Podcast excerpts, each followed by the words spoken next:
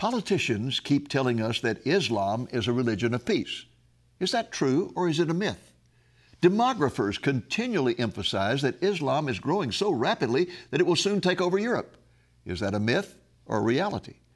Religion experts say that Islam will soon become the world's dominant religion, surpassing Christianity. What about it? Myth or reality? For some informed answers to these questions, stay tuned.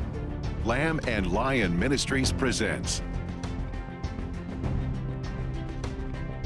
Christ in Prophecy,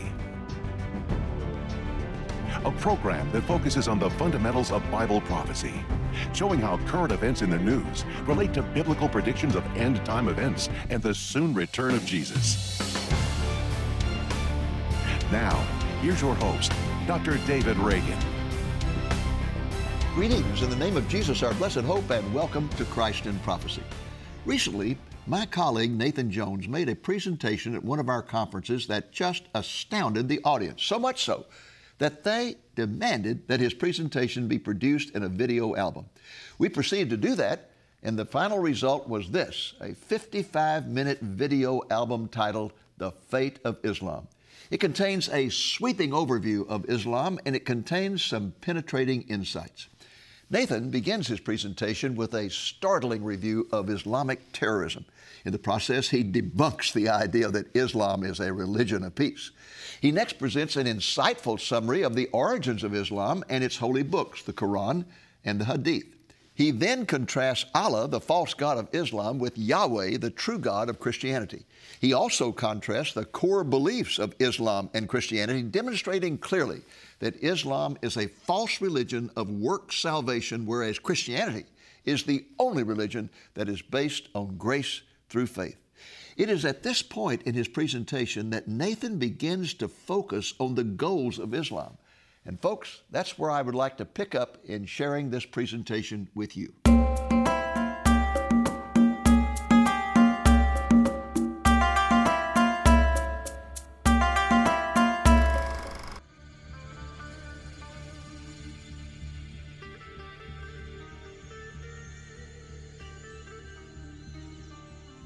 We will now look at Islam's goals and what Muslims are trying to accomplish. There are three main goals. The goal of Islam can be best summed up by what Sheikh Ibrahim Mudaris said on May 13, 2005.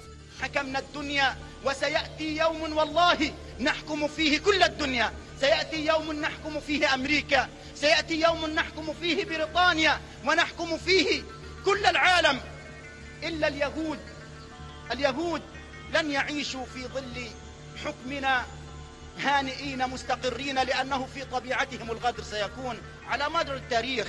سيأتي يوم يرتاح من اليهود كل شيء حتى الحجر والشجر الذي تأذى منهم.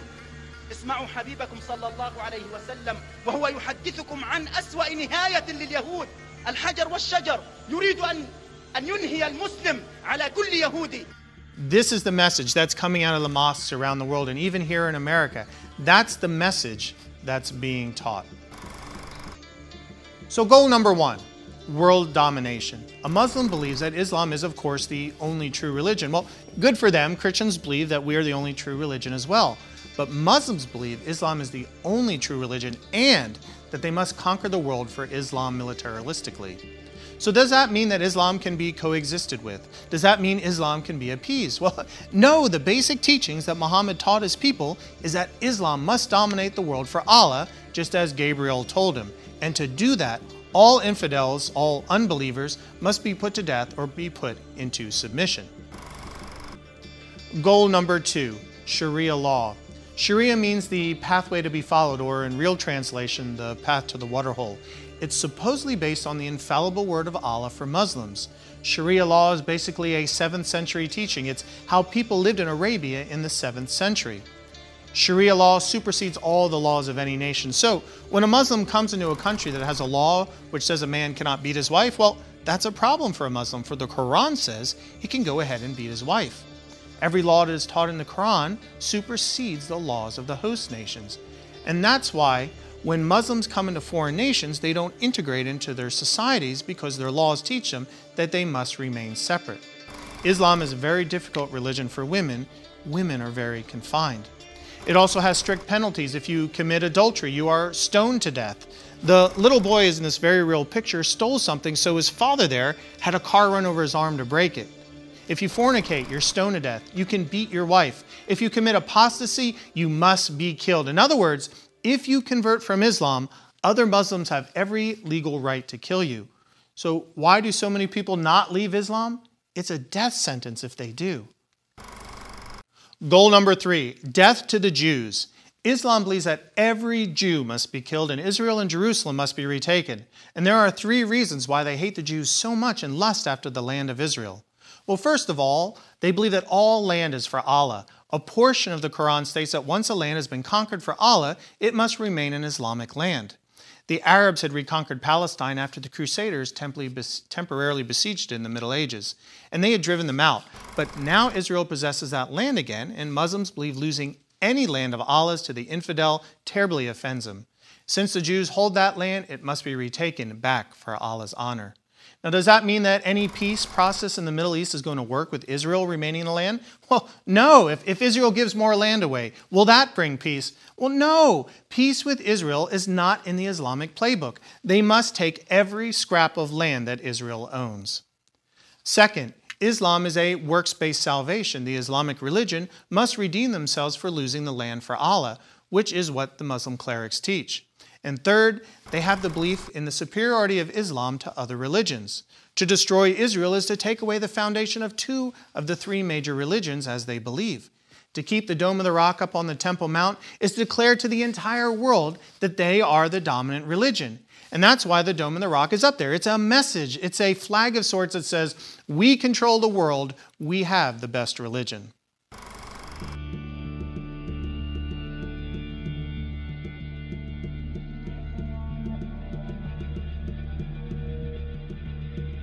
Let's look at how Islam has spread. And let me tell you, it has spread like wildfire.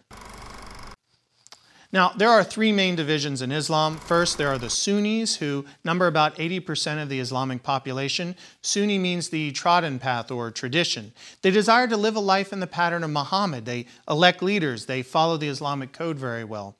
Second are the Shiites. They are a smaller group who long ago broke away because they felt that a descendant of Muhammad must be their leader. So instead of an Imam like the Sunnis follow, the Shiites believe their authority goes through Muhammad's family line alone. And third are the Sufis, who are the mystics. They believe God must be experienced. So those are the three largest groups. So think of the Sunnis like the conservatives, the Shiites are your ultra orthodox conservatives, then there's the Sufis who are like your hippie liberals.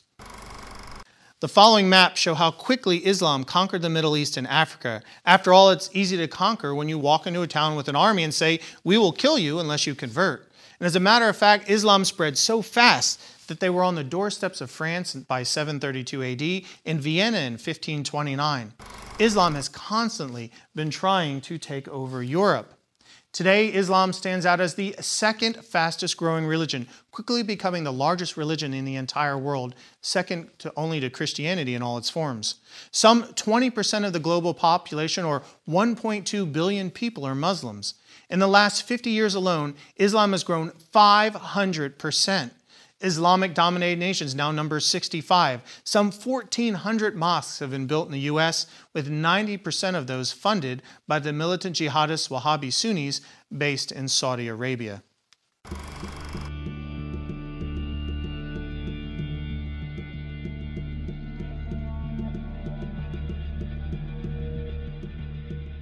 So, how did Islam grow so quickly across the world? So much so that the Catholic Church announced there are now more Muslims than Catholics. What growth strategies does Islam employ?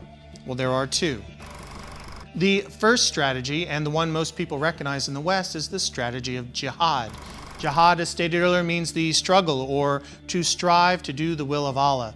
In its essence, jihad is the armed struggle for Islam against the infidels and apostates. There are 100 verses in the Quran which talk about jihad. Some Muslims will claim, well, the earlier verses are more peaceful and those are the ones we follow. But Islam teaches that later verses abrogate or replace earlier verses. In the beginning, Muhammad was trying to get Christians and Jews to join his cause, but they wouldn't, so in response, he fostered a virulent hatred of both Christians and Jews. So the later verses, which talked about killing the Jews and Christians, are the actual verses Muslims are supposed to follow and teach. Well, let's look for instance at Surah 9.5 as an example of the Quran commanding the death of the infidels. Fight and slay the pagans whenever you find them, and seize them and beleaguer them, and lie in wait for them in every stratagem. Or Surah 2, 191 through 192 also teaches that a Muslim must kill the unbeliever. And kill them whenever you find them, and drive them out from whence they drove you out. And persecution is severer than slaughter. If they do fight you, then slay them. Such is the recompense of the unbelievers. Surah 929 teaches that conquered infidels can be allowed to live as long as they become second class citizens and pay a special tax. Fight those who believe not in Allah nor the last day, nor hold that forbidden which has been forbidden by Allah and His Prophet, nor acknowledge the religion of truth, even if they are of the people of the book, the Christians, until they pay the jizya, a tax, with willing submission and find themselves subdued. The Hadith also commands the killing of the Jews. The last hour would not come unless the Muslims will fight against the Jews, and the Muslims would kill them until the Jews would hide themselves behind a stone or a tree, and a stone or a tree would say, Muslim, or the servant of Allah, there is a Jew behind me, come and kill him. What fuels jihad? Well, the answer is a promise of paradise. The only assurance a Muslim is given that they will make it into paradise is by killing the infidel. Surah 47, 4 through 7 teaches When you meet unbelievers, smite their necks, and then when you have made wide slaughter among them, tie fast. And those who are slain in the way of God will not send their works astray. He will guide them and dispose their minds aright, and he will admit them to paradise that he has made known to them. The Muslim is also taught never to make a covenant or an agreement or a treaty with an infidel. Surah 489 commands, They wish you would disbelieve as they disbelieve, so you would be alike. So do not take from among them allies until they immigrate for the cause of Allah. But if they turn away, then seize them and kill them wherever you find them, and take not from among them any ally or helper. Now, folks, these are the marching orders of a Muslim as taught in the Islamic Holy Book. Islam's second growth strategy involves immigration. Now, if you're unable to defeat a people group or nation militarily, then the second best strategy is to defeat them by moving your entire population into the land. Now, what poignant historical example do we have of that successfully happening? The fall of Rome. Rome's army couldn't be defeated, and so what did the Visigoths and the Vandals do up north? They ended up doing, they just moved on to Roman lands. And pretty soon the invaders were the predominant people living the land, and Rome fell. Now, Islam has been utilizing the same strategy and a very effectively at that. Muammar el Gaddafi of Libya once said, علامات أخرى تدل على أن الإسلام سيظهر الله في أوروبا بدون سيف بدون بندقية بدون 50 مليون مسلم في أوروبا بعد عشرات السنين سيحول أوروبا إلى قارة مسلمة Now, to learn more about the strategy of Islamic immigration and Islam's demographics, I refer you to two videos that can be found on YouTube. The first video is titled Muslim Demographics and can be found on the Friends of Muslim YouTube channel. The 2008 video was so effective that the Vatican held a special meeting just to watch it and decide if the Catholic Church was indeed losing the soul of Europe or not. It's got millions of views on YouTube, and the reason? Because it shows that fertility rates must maintain a 2.11 children per family or greater. Of course, with anything less, a culture will decline. Western nations, sadly, are way below that rate. And while Islamic families produce many more children than Western families, so the video concludes that due to the influx of Islamic immigration and the high Islamic birth rate in a matter of years, Europe as we know it will cease to exist. The world that we live in today is not the world in which our children and grandchildren will live in tomorrow. The second video, titled How Islam Has Taken Over the World Islamization Explained, is based on the research of Dr. Peter Hammond, published in his book Slavery, Terrorism, and Islam. The video is quite informative and utilizes modern day statistics to show how once Islam gets a foot in the door, they will eventually end up taking over an entire country. It also shows what that country looks like once it's fully taken over, which is anything but the peace of Islam. Dr. Hammond reiterates that Islam is not. Islam is not a religion, nor it is a cult. In its fullest form, it is a complete and total 100% system of life. Islam has religious and legal and political, economic, social, and military components. The religious component is foundational for all the other components. The video concludes that Muslims will exceed 50% of the world's population by the end of this century. Jihad and immigration, these are the two main strategies Islam uses in order to take over the world.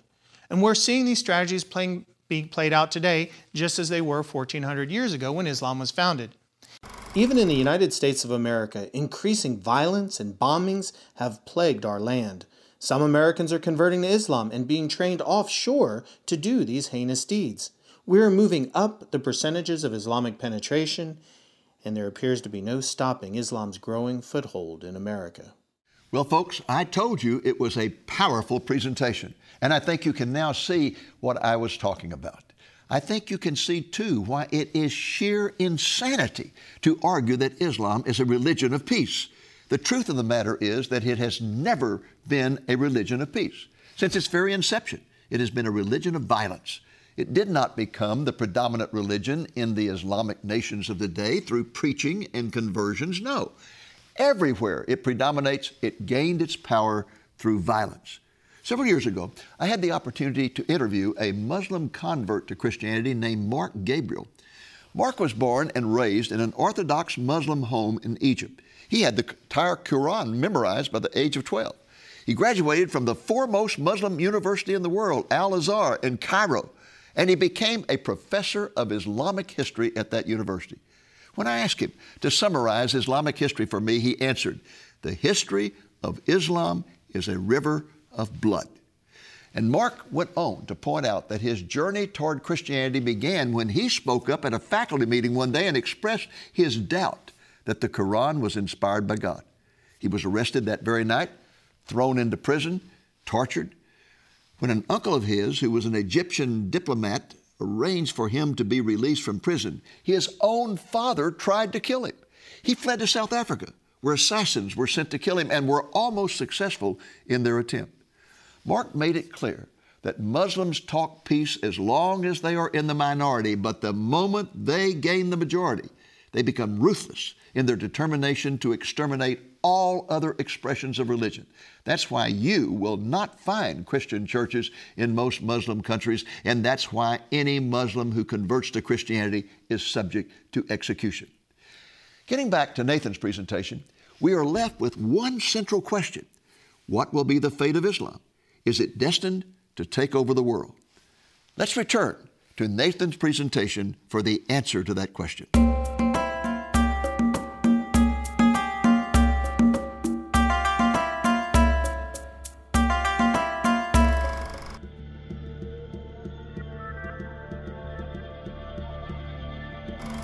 Let's answer the question Will Islam conquer the world? By all indications, by every statistic, Islam will indeed conquer the world. Churches will eventually become mosques. Your children will eventually become Muslims or die for refusing. That is the direction the world is plunging towards right now. Or is it?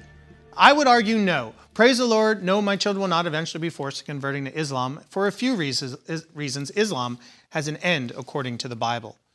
Now, one of the things about Islam growing more and more powerful in the world is this no matter how much Satan uses Islam for evil, God will turn their deeds to good. Well, for example, one of the side effects of Islam becoming more powerful and greatly increasing the persecution of the Jews has resulted in the regathering of the Jewish people back into the nation of Israel. This is in fulfillment of God's promise that the Jews would one day return back to their own land found in Isaiah 11:12 and Micah 2:12. Islam is unintentionally helping Bible prophecy be fulfilled. In Ezekiel 28 25, God says, This is what the sovereign Lord says When I gather the people of Israel from the nations where they've been scattered, I will be proved holy through them in the sight of the nations. Then they will live in their own land, which I gave to my servant Jacob. God is using Islam to force the Jews back into their homeland. In our day, the entire world appears focused on Israel right now. Geert Wilders, a Dutch lawmaker, once said, If there would have been no Israel, Islamic imperialism would have found other places to release its energy and its desire for conquest. Therefore, the war against Israel is not a war against Israel. It's a war against the West. It's the war against us all. It's jihad. And thanks to Israeli parents who see their children go off to join the army and lie awake at night, parents in Europe and parents in America can sleep well and have pleasant dreams unaware of the dangers. How dangerous is it then for nations to attempt to gut Israel of its defensive capability by moving Israel back to its indefensible pre 1967 borders? What will be the end result, according to Geert Wilders? The Islamic war against the unbelieving world would move out of Israel and incessantly attack the West. Israel keeps Islam's fury at bay. Look at this map of Muslim nations, which they're in red. Yellow denotes Russia. Now, Russia plays a big part in Bible prophecy, and just fine the tiny nation of Israel. It's in green. The Bible foretells of three prophetic wars that are coming soon, which I believe will absolutely end Islam as a viable religion in the end times. The first, end time war, which strikes at the geographical heart of Islam, is the Psalm 83 war.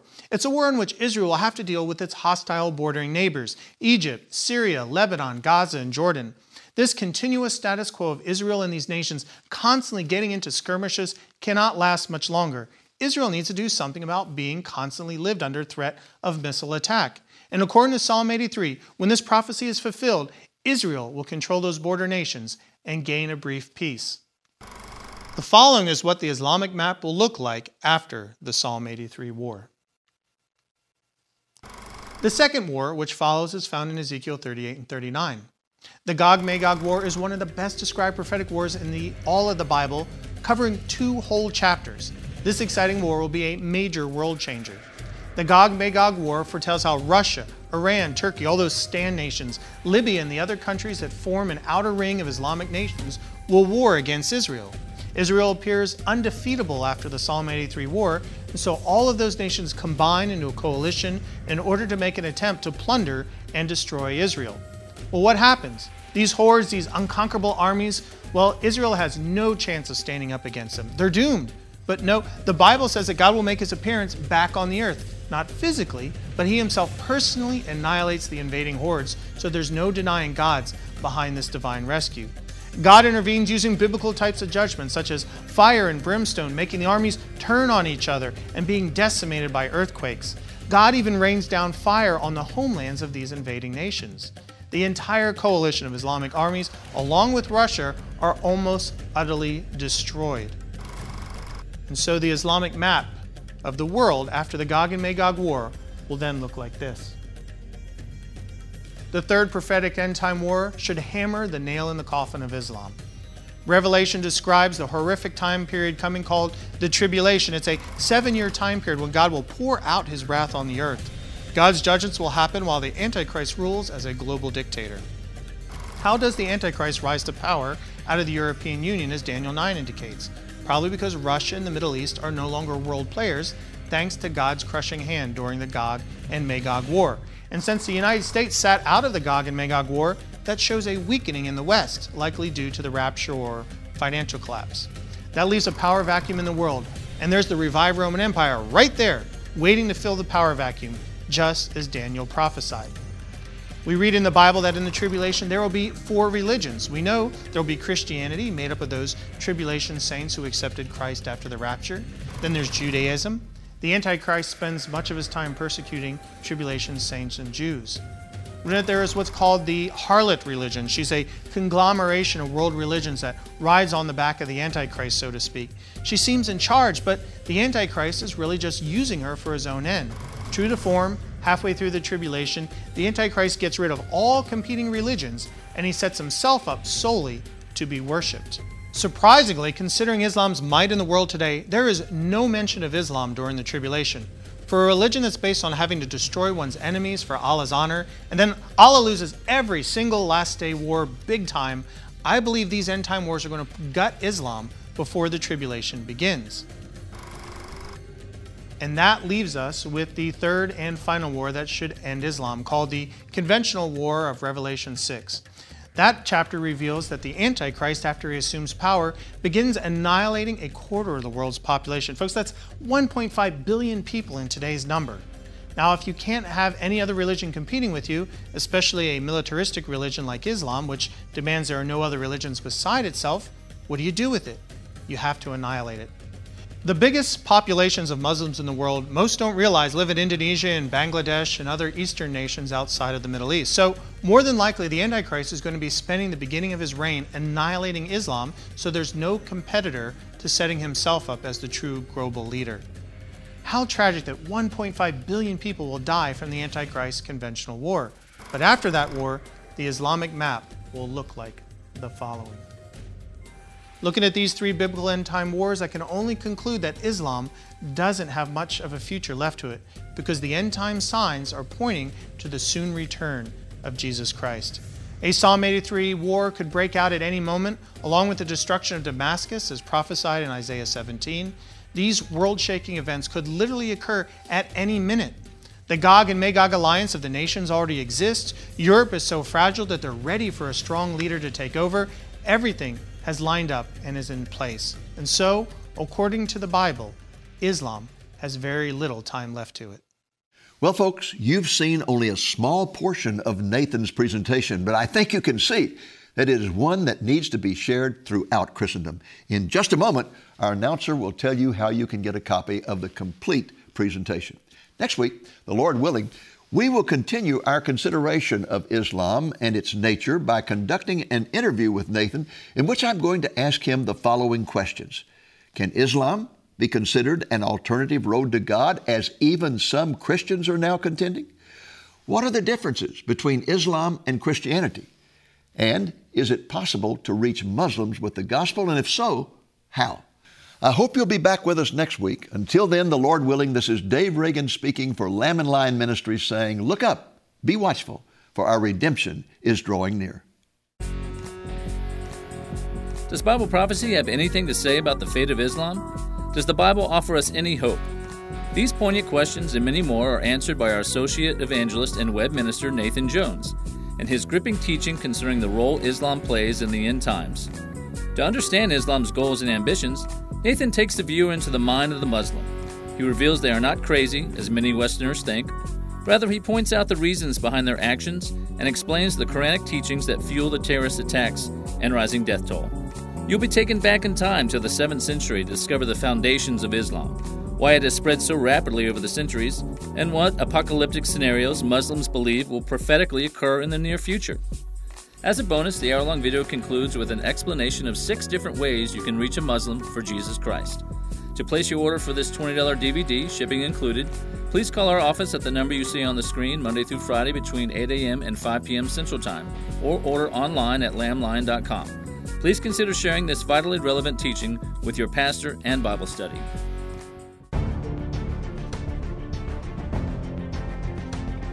Thank you for joining us on today's Christ in Prophecy, a presentation of Lamb and Lion Ministries, a non denominational ministry dedicated to teaching the fundamentals of biblical prophecy and proclaiming the soon return of Jesus.